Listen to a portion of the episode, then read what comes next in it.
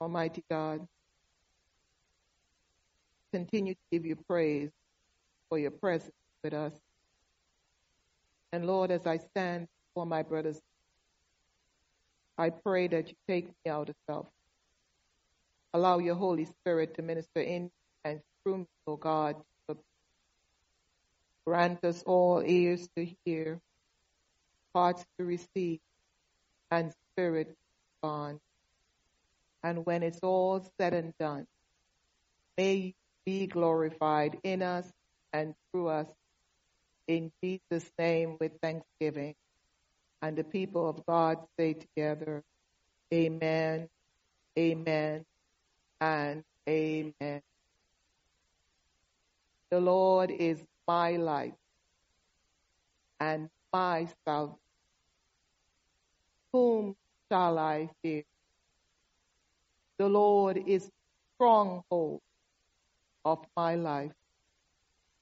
In whom shall I be afraid? Those are the words of King David in his time of distress, in his time of persecution, in his time of dealing with tribulations in his world. He was anointed to be God's king over Israel. And yet he had faith, tribulation, persecution. He was running for his life at one time. He ended up in the wilderness, but yet found that his faith could bolster him, could hold him in those difficult times by affirming faith in God and crying out his to God. What are you fearful about in this time in your life?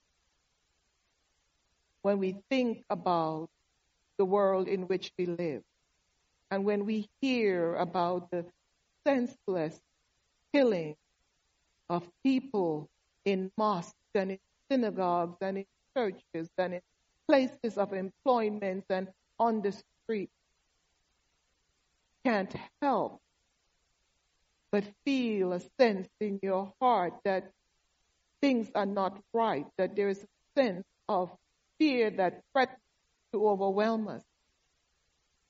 When we think about our children and we think about the world in which we live and think about our church, and when we think about the fact that there's so much conflict and chaos going on, can make the heart fearful at times. And yet, we as Christians in this day and time, we have God with us. We have the Word of God. And we are invited, you know, to go to the Word of God when we are dealing in with fear within us and fear outside of us, and to hear the Word of God for ourselves and then to embrace the Word of God, embrace the promises that God has given us in His Word, knowing that God is faithful to His covenant.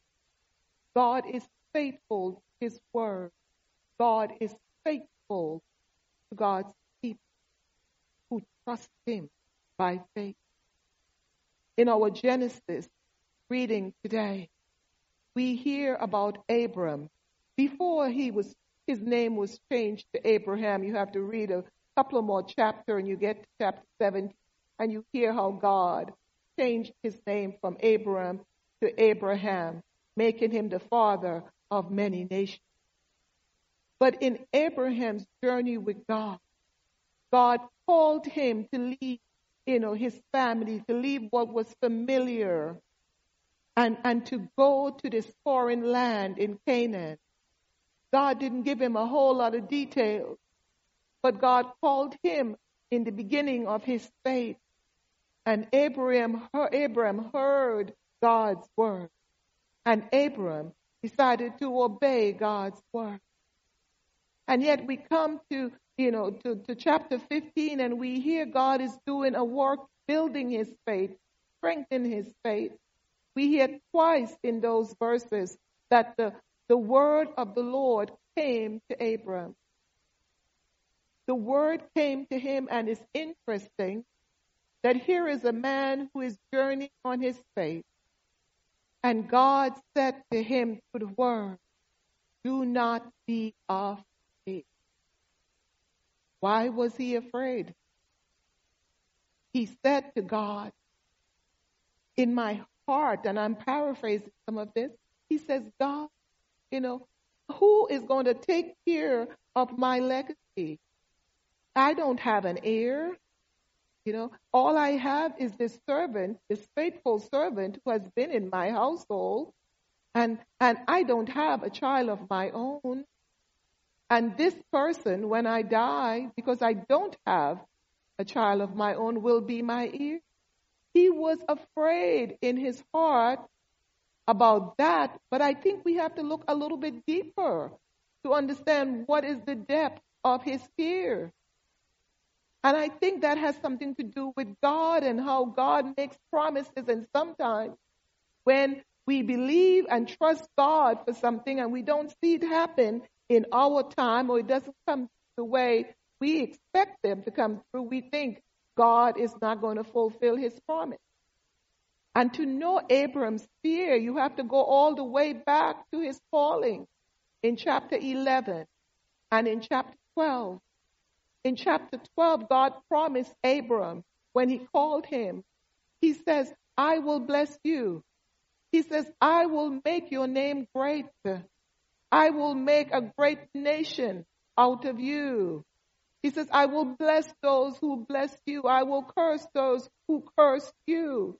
He says, and all, underscore, all the nations of the earth will be blessed because of you. So naturally, Abram heard God's promise. And, and Abram believed that God, at the time that God would do this, he was 75 years of age at that time when he heard the promise. But here he is in chapter 15, and it's 10 years later, and he does not have a child of his own. He's concerned that he's getting older. He's concerned that there's no legacy to pass on to a child from his body. He didn't say all of those things to God, but God, who is omnipotent, God who knows our thoughts uh, from afar, God who knows our heart, God was able to address that with him, telling him, Do not be afraid. Even when Abram went the next step and said, Well, who will be my heir? The only heir I have is, is the servant in my household. The word of the Lord came to him again and said, No, this heir will not be the one who you think I'm going to use to bless all of the nations of the earth. He said that God said to him, You will have an heir from your body. And can you imagine? At 85 years of age, you're kind of thinking that you're on the other side, almost to the other side of glory. And God is telling you, I am going to do something great in you. I'm going to allow you to have a child. And we know the story, the rest of the story, because God established or he reestablished his covenant with, with Abram. And God used all of these, you know, told him what to do to get all of these sacrificial animals. Sounds weird, aren't we glad we don't have to go through getting, you know, all of those animals in order for us to come before God and sacrifice before God? But God told him what to do. And Abram was faithful in getting all those animals and preparing the ritual sacrifices. And the word of the Lord said that God's presence was there. God reestablished this covenant with Abram. And how did he reestablish it? Through those animals. You know, we don't hear it word for word, but we hear that God's presence, God manifested God's self in this pot, this fiery pot. Sounds strange to us. God will do those strange things, but those are just, you know, symbolisms of how God's presence will be in the midst of our dark times and our situations and help us and guide us through those times. So you said that's Old Testament. How do we deal with our current fears today? For we are not people under the law, we are people under grace. How we deal with that is that we look to Jesus. You know, the new covenant that God established with all of the nations because Jesus fulfilled all of the Old Testament covenant. And in our text today in Luke 13, we hear Jesus, you know, interacting with some of the Pharisees who came to say, look, you need to get out of this place because the king of the land, Herod, he's gunning for you. In other words, he wants to kill you. And, and of naturally, if you were to hear something like that, it would generate fear in your heart. But Jesus didn't give in to that fear. Jesus says, Mm-mm. you go tell that fox, you know, this is what I am going to do. I am going to be here day one. I'm going to be here day two. I'm going to be here day three until I have completed the work that I need to do for my Father who is in heaven. Hmm?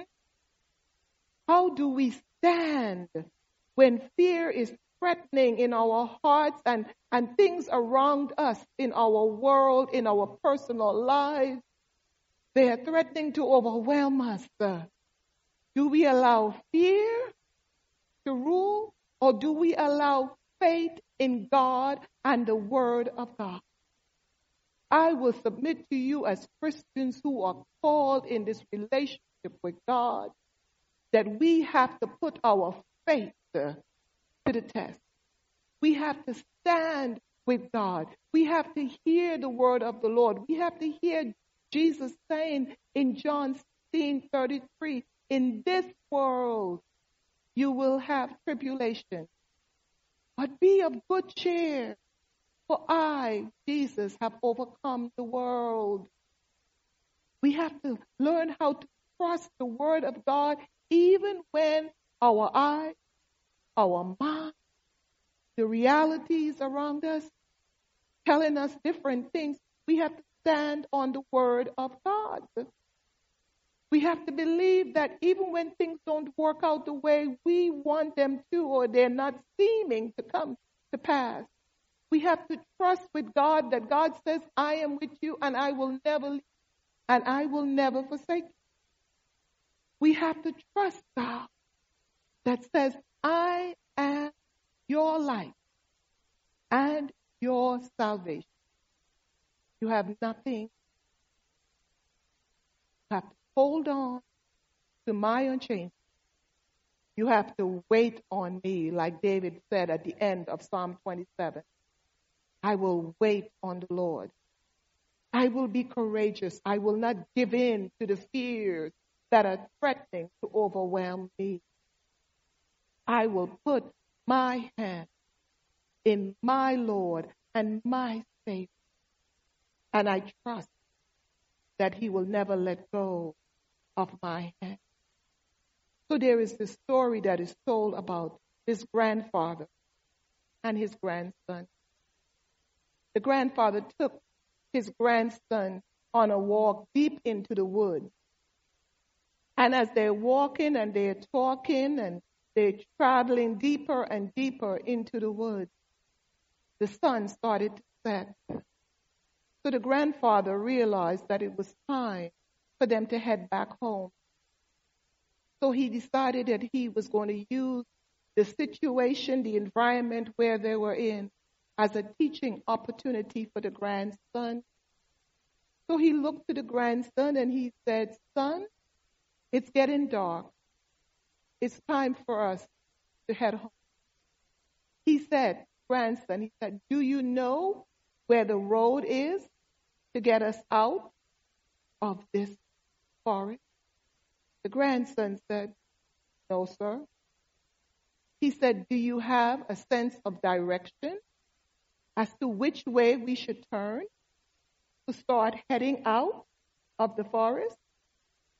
the grandson said, No, sir. He said, So what say you about our predicament?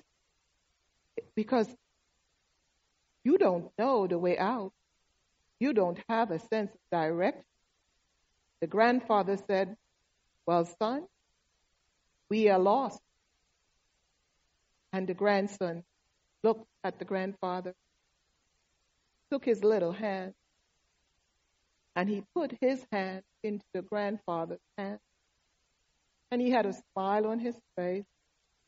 And he said to the grandfather, No, grandfather, we are not lost because I am here with you and you are here with me, and I believe that you know the way out of the forest. This is what God is saying to us. He says, Love, the world in which you live sometimes makes you feel like you're in this deep forest, makes you feel like you don't know which way to turn, how to get out of the trials and tribulations that you're dealing with. He says, But I am holding your hand. I have given you my word. My word became flesh and dwelt among you. I have given you my son. He has given you all of my teaching and all of my expectations. He says, but you have to hold on to my hand and hold on to the word, and you have to know and trust without a shadow of a doubt that I will lead you through this world that feels like a forest, feels like darkness is overwhelming, because my word, my life, is your salvation. And you have nothing to fear. When you trust me, you will see that I will lead you to the path of life. Even though things sometimes can be painful, even though sometimes it brings sorrow to your heart, even though it is painful along the journey. We have to hear the word of the Lord in the Apostle Paul to the church in Philippi. Says, this world is not your home. This is temporary. This realm in which we live is not the permanent realm that God has for us. And while God is with us, carrying us through the difficult seasons of life, we need to keep our focus upon the realm that God has already prepared for us and upon the person who can lead us into that realm. And that person is Jesus Christ. This is why in this Lent season, I'm inviting us to go deeper with Christ. And to go deeper means that we need to spend time hearing the word of the Lord. We need to spend time in fellowship with each other. We need to spend time interceding on behalf of those who are feeling weak and cannot utter a word of prayer unto God right now. We need to be able to serve those who are less fortunate. We need to be able to hear God's word and says we are to love God and we are to love our neighbor as ourselves. Have you heard the word of the Lord lately in your heart? Word is always, but it's up to us to engage it, to allow it to go deeper within our spirit, and to help us rise up in the time of darkness and to say to God, I am not lost. I am your child. My life in your. Let us pray. Gracious God, thank you. Thank you for your word. Thank you for your presence. Thank you for your Thank you, O oh God, that you take this word and put it deep within our souls, God, and help us to remember when the challenging moments come that this word truly is a lamp unto our and a light unto our path. May we continue to find greater strength in you, greater hope in you, greater faith in you, and greater love in you, so that the world may see you in us and through our lives. In Jesus' name, with thanksgiving, and the people of God say together, Amen, Amen, and Amen.